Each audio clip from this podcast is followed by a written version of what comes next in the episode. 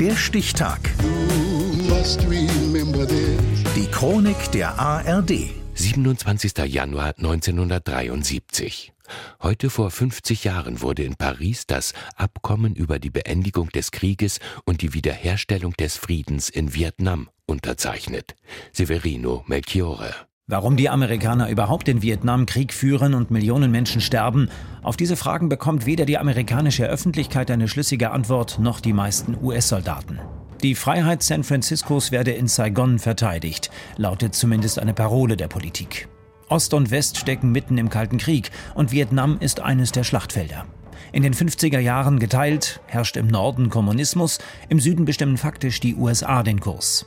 Als Truppen aus dem Norden drohen, in Südvietnam einzufallen, schrillen in Washington die Alarmglocken. Präsident John F. Kennedy schickt 1961 Besatzungstruppen und Militärberater, um die Lage zu stabilisieren. US-Verteidigungsminister Robert McNamara erklärt, wir fürchteten, beim Abzug könnten Sowjets und Chinesen Vietnam kontrollieren. Eisenhower behauptete schon 1954, dass dann die Dominosteine fallen würden. Der Plan scheitert. Drei Jahre später inszenieren die Amerikaner einen Beschuss des US-Kriegsschiffes Maddox. Ein Vorwand, um Nordvietnam offiziell den Krieg erklären zu können. 1965 verkündet Präsident Lyndon B. Johnson vor dem amerikanischen Kongress, wir tun, was wir tun müssen, um die Freiheit von Südvietnam zu schützen. Wir werden dafür unseren Soldaten geben, was sie brauchen. Jedes Geschütz, jeden Dollar und jede Entscheidung was immer dies kostet und wie groß auch immer die Aufgabe sein mag. Mehr als 500.000 GIs schickt Johnson nach Vietnam. Im Laufe des Krieges werfen die USA 8 Millionen Tonnen Bomben ab, mehr als doppelt so viele wie im gesamten Zweiten Weltkrieg.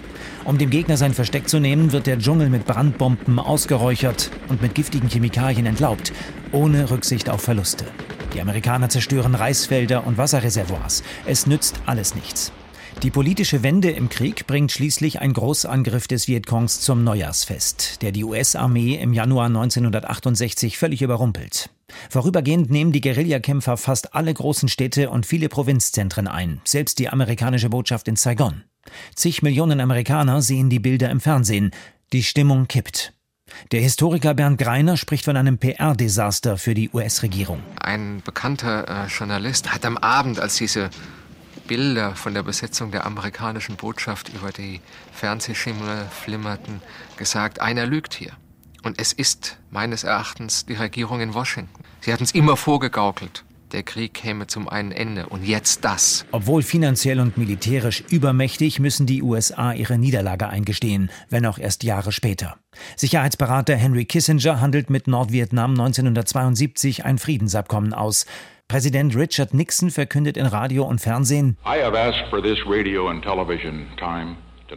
ich spreche zu Ihnen, um Ihnen mitzuteilen, dass wir beschlossen haben, den Krieg zu beenden und Frieden in Ehren nach Vietnam und Südostasien zu bringen. Rund drei Millionen Vietnamesen und fast 60.000 vor allem junge US-Soldaten kostet der Krieg das Leben. Und er geht für den Norden und Süden trotz des Abkommens weiter mit unverminderter Härte. Für die Amerikaner bedeutet der Rückzug ein Trauma, das das Land bis heute prägt. Das Friedensabkommen wird am 27. Januar 1973 unterzeichnet, heute vor 50 Jahren. Der Stichtag. Die Chronik von ARD und Deutschlandfunk Kultur. Produziert von Radio Bremen.